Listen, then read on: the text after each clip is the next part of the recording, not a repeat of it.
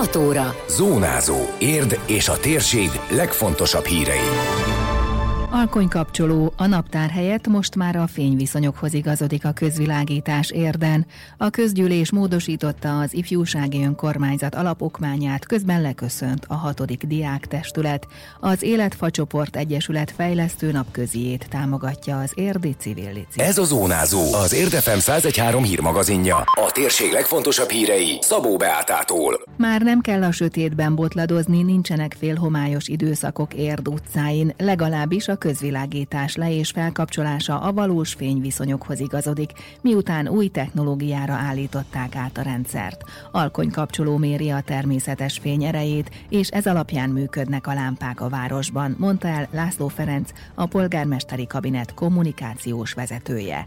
A változtatásnak köszönhetően biztonságosabban közlekedhetünk, mert az új rendszer áthidalja a szürkületi veszélyes időszakot. Egy jelentős technikai átállást jelent. Ugye eddig egy törvény által előírt úgynevezett naptári időszak szerint történt a közvilágítás be- és kikapcsolása, ami azt jelentette, hogy bizonyos esetekben már lement a nap, amikor bekapcsolt a közvilágítás, vagy feljött már a nap, amikor még mindig világítottak a lámpák, tehát volt egy elcsúszás a valós fényviszonyokhoz képest. Az alkonykapcsolós rendszer viszont lehetővé teszi azt, hogy a valós fényviszonyokat lekövesse a közvilágítás, és ne legyenek ilyen átmeneti sötét időszakok vagy félhomályos időszakok a rendszerben. Ez technikailag azt jelenti, hogy Budapesten van három mérőállomás, ami a fényviszonyokat méri, ezt átlagolja a rendszer, majd ahogy Budapesten úgy érden is bekapcsolja a közvilágítást, hogyha ezt a fényviszonyok indokolják, tehát hogyha szükséges.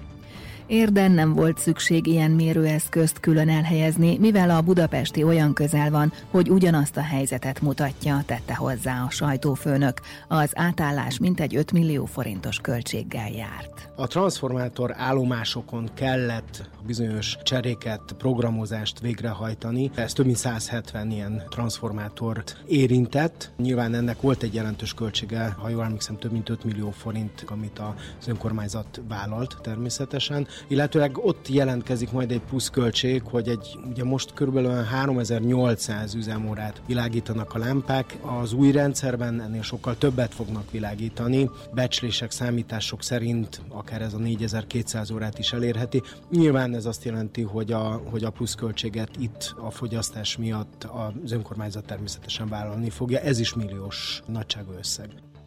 Korábban a polgármester is tájékoztatást adott az átállásról. Csőzik László a közösségi oldalán azt kérte a lakóktól, ha problémát érzékelnek a közvilágítással kapcsolatban, hívják a 0680 980 071-es telefonszámot, vagy jelentsék be e-mailben, illetve a hiba bejelentésre fenntartott weboldalon. A pontos elérhetőségeket megtalálják az Érd moston.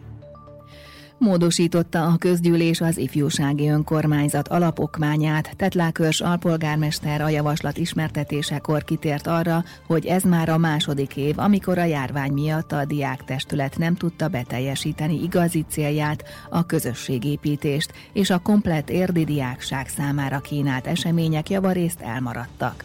A döntéssel az IFÖ 10 milliós költségvetéséből az intézményeknek juttatható összeget limitálták, és a köznevelési bizottságban tett kiegészítéseket is megszavazták. Tulajdonképpen a valóságot szeretnénk tükrözni abban a, a tekintetben, hogy béke évben az ifjúsági önkormányzat, tehát Covid-tól mentes évben és a nagyságrendileg másfél millió forintot szokott a intézmények finanszírozására vagy eszközbeszerzésre fordítani, és ezt nevesítenénk az alapokmányban is, tehát hogy legfeljebb másfél millió forint lenne fordítható közvetlenül erre a célra. Ezzel is tulajdonképpen jelezni, hogy az IFÖ igazi célja az a, a közösségépítés. A két módosítás, ami érkezett, az egyik az ifjúsági önkormányzat választásával kapcsolatos, ez arról szól, hogy a névjegyzék iskolánként és osztályonkénti bontásba tartalmazza a szavazásra jogosult diák nevét, és vegyék is át ugye a névjegyzék alapján a szavazó lapokat. A másik pedig, hogy az oktatási intézmények eszközvásárlási igényüket az intézmény diák önkormányzatának egyetértésével nyújtsák be az ifjúsági önkormányzathoz. Az ifjúsági önkormányzat költségvetésének felhasználásával kapcsolatos javaslat körül kisebb vita alakult ki.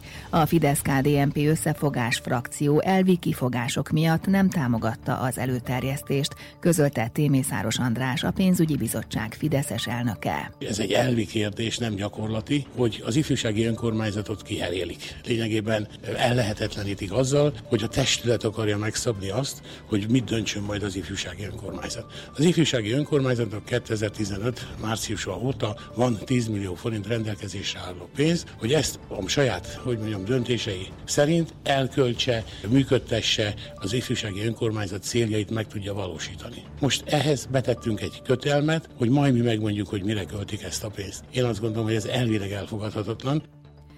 Leköszönt a hatodik városi diák képviselőtestület. Az érdi közgyűlésben az ifjúsági önkormányzat diák alpolgármestere Csák Bálint adott tájékoztatást a 10 millió forintos költségvetésük felhasználásáról. Rámutatott, hogy a járvány miatt csak online tudtak dolgozni a ciklus nagy részében, a programjaik jelentős része elmaradt, de így is volt több fontos intézkedésük. A testület ebben az évben is vásárolt a 10 általános iskolásokat oktató intézménynek 20 bérleteket félmillió forint értékben. Ez azt jelentette, hogy minden iskola 20 bérletet osztatott szét diákjai között. Emellett az ifjúsági önkormányzat egy nyereményjátékkal is készült a labdarúgó Európa bajnokság közös nézéséhez. Sikeresen kiosztottunk 30 darab 5000 forint értékű kupont a tipjáték résztvevőinek. Idén hasonlóképpen, mint az előző években tudtunk az érdi iskolákat eszközvásárlási támogatásban részesíteni. Bár túl sok újítást nem tudtunk bevezetni idén, úgy gondolom, hogy az ifjúsági önkormányzat egy nagyszerű koncepció, és hatalmas segítség az olyan fiatalok számára, akik érdeklődnek közélet és az önkormányzat megismerése iránt. Éppen ezért is van az, hogy többen is folytatni kívánják munkájukat az idei csapatból a következő testületben. A következő ifjúsági önkormányzati választást november 8-án és 15-én tartják. A témáról még több információt találnak az érdmost.hu-n.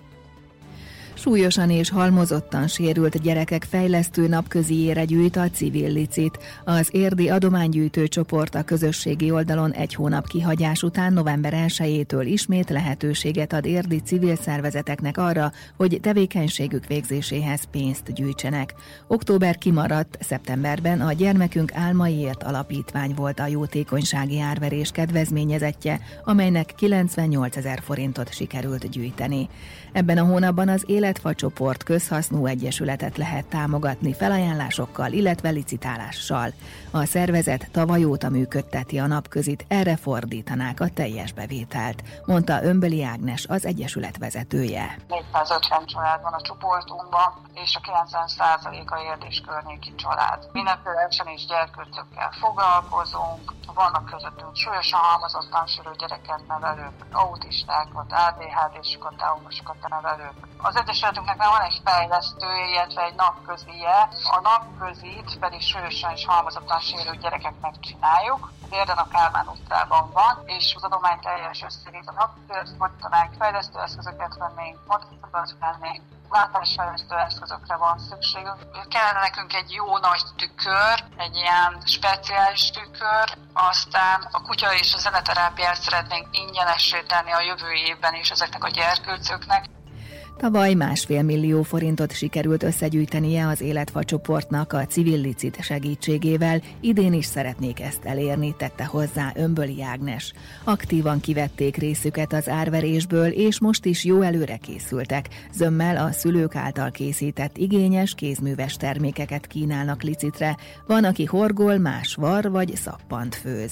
Az Egyesület vezetője kitért arra, hogy az Érdi Móra Ferenc általános iskola pedagógusaival együtt tankerületi megállapodás alapján működtetik a napközit, amit a járvány miatt átmeneti időre szüneteltetni kellett, de már újraindult, nagy szükség van erre a szolgáltatásra. Hiánypoltó ez a szolgáltatás, amit mi most így az iskolával együtt végzünk. Délben 700 gyerek születik egy évben, Nyilván a sősön és a halmozottan sérült gyerekeknek az aránya nagyon-nagyon pici, de hát ezeknek a gyerekeknek is ugyanolyan jogaik vannak, mint az átlagos gyerkőcöknek, csak ez sajnos sok mindenből kimaradnak. Tehát nekik is kell ugyanúgy fejlesztés, vagy oktatás, nyilván nem bioszt és matekot fognak tanulni, hanem nekik mozgásfejlesztésre van szükségük, vagy kommunikációfejlesztésre, vagy értelmi fejlesztésre, vagy éppen közösségre, mint az átlagos gyerkőcöknek, de hogyha ezt a szülőszervezetek nem csinálnák, akkor nagyon sokszor ezek a szolgáltatások nem valósulnának meg. Tehát most viszont van egy napközi, ahol el tudjuk vinni a gyerkőcöket, aki segíteni szeretne az Életfa csoport terveinek megvalósításában, bármikor csatlakozhat a közösségi oldalon az érdi civil licithez, és felajánlást tehet árverésre, vagy licitálhat. A legnagyobb ajánlatot tevő viheti az adott terméket vagy szolgáltatást, a vételi árat közvetlenül az alapítvány bankszámla számára kell utalnia. A részletekről tájékozódhatnak az esemény oldalán, de az érd moston is. Időjárás. Országszerte borús, esős idő várható eleinte, nyugaton kiadós mennyiség eshet, majd a nap második felében délnyugat felől egyre nagyobb területen felszakadozik a felhőzet és kisüthet a nap. Estére a legtöbb helyen megszűnik az eső, a szél megélénkül, a legmagasabb hőmérséklet errefelé 9 fok körül valószínű. Zónázó. Zónázó. Minden hétköznap azért efemen. Készült a médiatanás támogatásával a Magyar Média Mecenatúra program keretében.